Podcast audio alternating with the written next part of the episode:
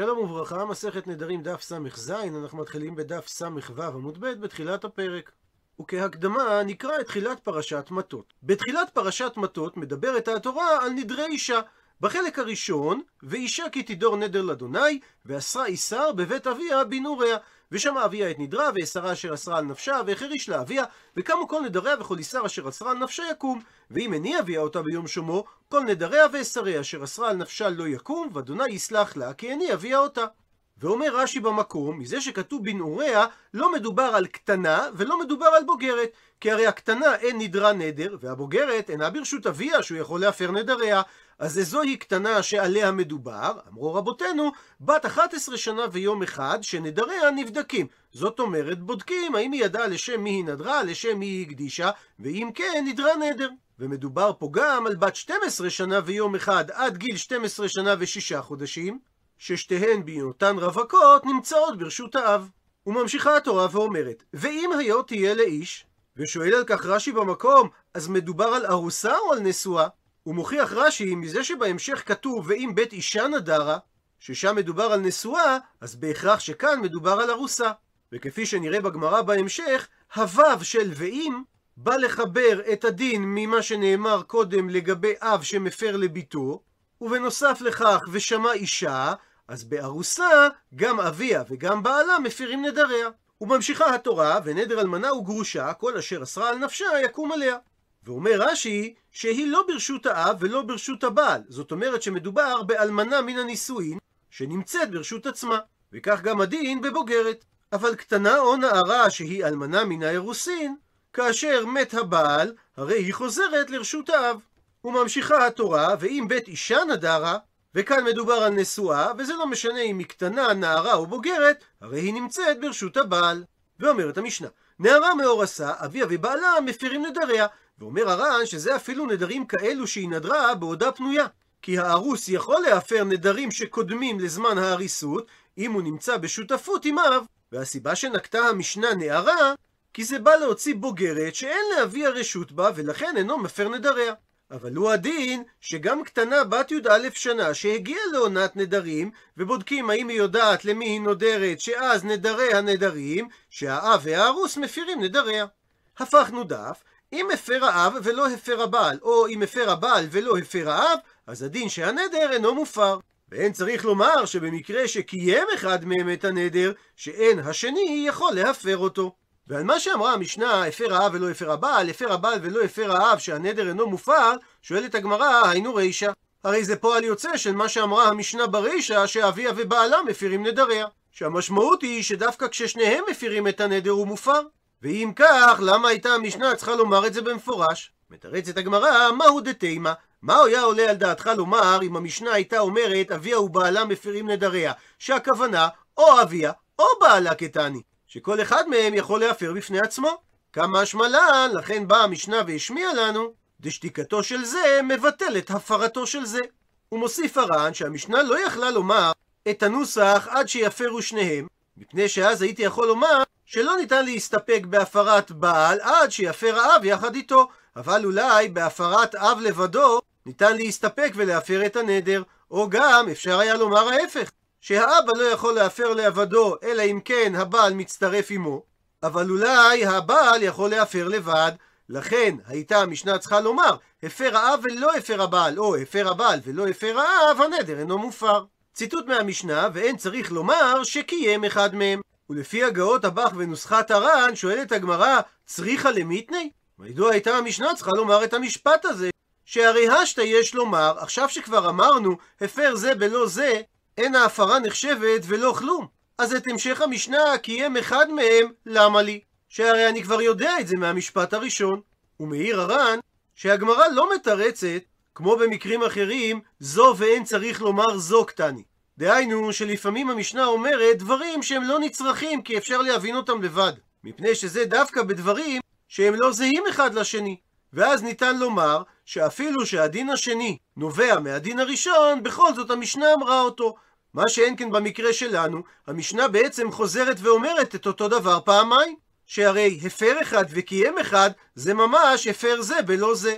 מתרצת הגמרא כי הצטריך לי, הסיבה שהמשנה חזרה על הדבר, זה כדי ללמד אותנו את ההלכה הבאה, כגון דהפר אחד מהם וקיים אחד, ואז וחזר המקיים ונשאל על הקמתו. שאת המקרה הזה צריכה הייתה המשנה לחדש, שהרי מה עוד תימה, מה היית חושב לומר?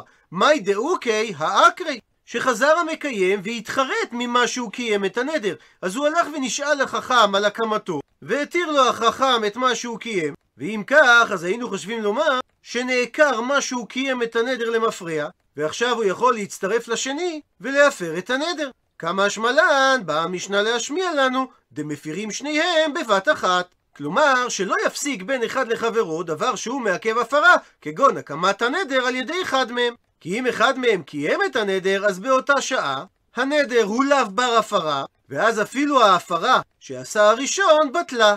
אלא צריך שיהיו שניהם, האב והבעל, מפירים בבת אחת את הנדר. ואין הכוונה בבת אחת ממש, אלא אפילו אחד מהם מפר בשחרית וחברו בערבית זה בסדר. כי הנקודה החשובה היא שלא הפסיק בינתיים דבר שהוא מעכב את ההפרה. ציטוט מהמשנה, ונערה מאורסה, אביה ובעלה מפירים נדריה. ושואלת על כך הגמרא, מנלן, מה המקור לדין הזה? עונה על כך, אמר רבא, אמר קרא, כי כתוב בפסוק, ואם היו תהיה לאיש ונדריה עליה ומבטא שפתיה אשר אסרה על נפשה, מכאן לנערה המאורסה שאביה ובעלה מפירים נדריה. הוא מסביר הר"ן שלכיוון שלעניין נדרי נשואה יש פסוק בהמשך שכתוב אם בית אישה נדרה אז בהכרח את הפסוק הזה צריך לפרש על ארוסה שהרי אין סיבה שהתורה תפרט בשני פסוקים לגבי נשואה ובנוסף לכך יש את האות ו' שכתוב ואם היו תהיה לאיש והוו הזה מוסיף על עניין ראשון דהיינו על מה שכתוב לפני כן והשם יסלח לה כי הני אביה אותה ובהמשך כתוב ואם ביום שמו האישה יני אותה זאת אומרת שאביה ובעלה מפירים נדריה בשותפות. וזה מסתדר לגבי ארוסה, שהרי ארוסה לא יצאה מרשות האב, אז בהכרח שהארוס לא יכול להפר את נדריה לבדו. ומצד שני, אם לא היינו אומרים שהוו מוסיף על עניין ראשון, וארוס יכול להפר את הנדר לבדו, אז אם כך, הפסוקים בהמשך שמדברים על הפרת נדרי נשואה מיותרים. שהרי אם הארוס יכול להפר את נדרי ארוסתו לבד, ודאי שאת נדרי אשתו הוא יכול להפר. שהרי לא הוא רק כוחו בזה שהוא נשא אותה לאישה.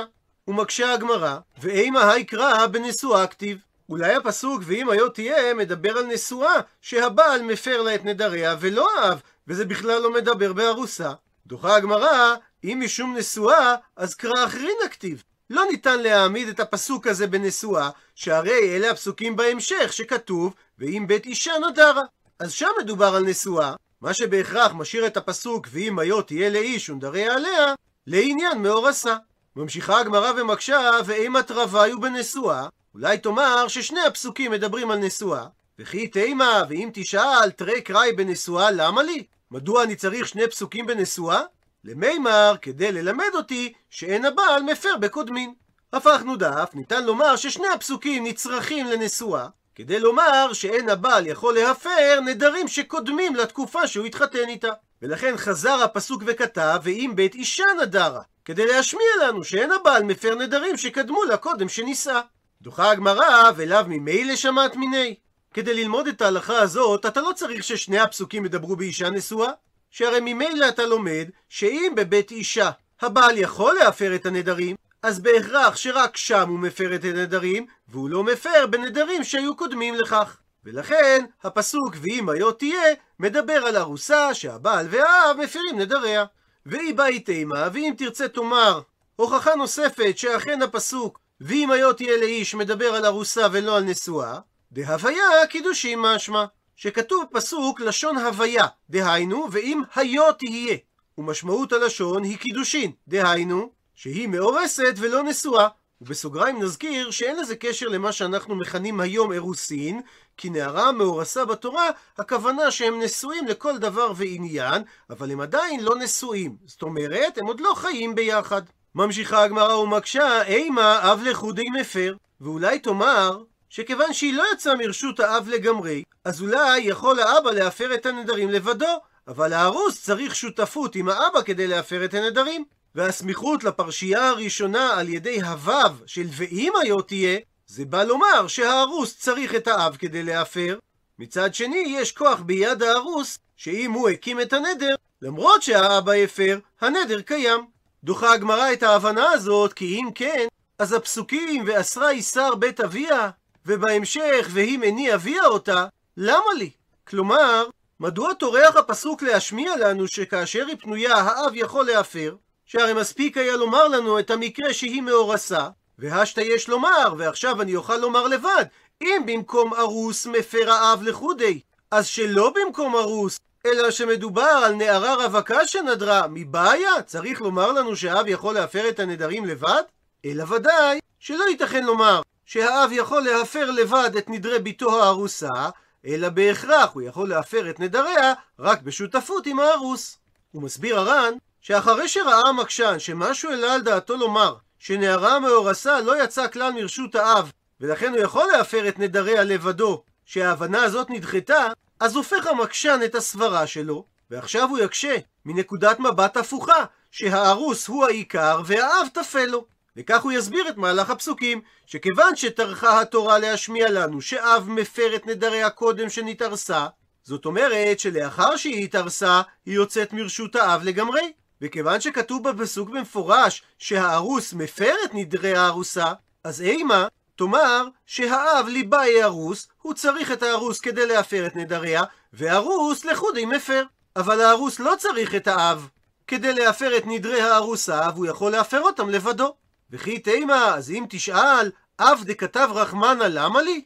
לשם מה אמרה התורה את הוו של ואם היותי אל איש? מבא אלי זה נצרך כדי ללמד דאי הקים הקים. שלמרות שהארוס יכול להפר את נדרי הארוסה לבדו, זה רק בתנאי שהאב לא קיים את הנדר. דוחה הגמרא את השאלה, אם כן, אז הפסוק ואם בית אישה נדרה, למה היא כתב? הרי הפסוק הזה מדבר על אישה נשואה, שבעלה יכול להפר את נדריה, והרי הדבר ניתן ללמוד אותו מקל וחומר. באופן הבא, ומה במקום אב הארוס מפר לחודי, אז שלא במקום אב מבעיה? שהרי אם אתה מסביר שהארוס יכול להפר את נדרי הארוסה גם ללא הפרת האב, אז ודאי שכאשר הוא נשא אותה לאישה, הוא יכול להפר את נדריה. אלא בהכרח, מזה שהתורה אמרה, ואם בית אישה נדרה, שבעל יכול להפר את נדרי אשתו, בהכרח שארוס במקום אב אינו מפר את נדרי הארוסה לבדו. ממשיכה הגמרא ומקשה ואימה, ואולי תאמר שלעולם הארוס כן יכול להפר את נדרי הארוסה לבדו, ומה ששאלת, אז אם כן, למה צריך את הפסוק אם בית אישה נדרה? ניתן לומר שהפסוק הזה נצרך כדי ללמד שאין הבעל מפר בקודמין. דהיינו שהוא לא יכול להפר נדרים שהיא נדרה כשהיא הייתה ארוסה לו, אפילו שנכנסה עכשיו כולה ברשותו. דוחה הגמרא, ומיני, הרי מהדין הזה בעצמו, שכאשר האישה ברשות הבעל אתה אומר שהוא לא מפר בקודמין, אז כיצד ייתכן לומר שארוס מפר בקודמין? שהרי בזמן שהיא ארוסה היא לא נכנסה ברשותו, אז כיצד ייתכן לומר שיפה כוח הארוס מכוח הבעל שהוא יכול להפר נדרים שהיא נדרה לפני שהייתה מאורסה לו? אלא לאו, בהכרח צריך לומר שהסיבה שהארוס מפר בקודמין זה משום שותפות עדי אב, רק בגלל שיש לו שותפות עם האב, ולכן ביחד הם יכולים להפר את הנדרים שעליה. אבל ודאי שהרוס לבדו לא יכול להפר את נדרי ארוסתו. ולסיכום נחזור שוב על חלוקת הפסוקים בטבלה. בחלק הראשון התורה מדברת על אישה קטנה או נערה שהיא רווקה והיא נמצאת ברשות האב. בחלק האחרון, ואם בית אישה נדרה, מדובר על אישה נשואה שהיא נמצאת ברשות הבעל.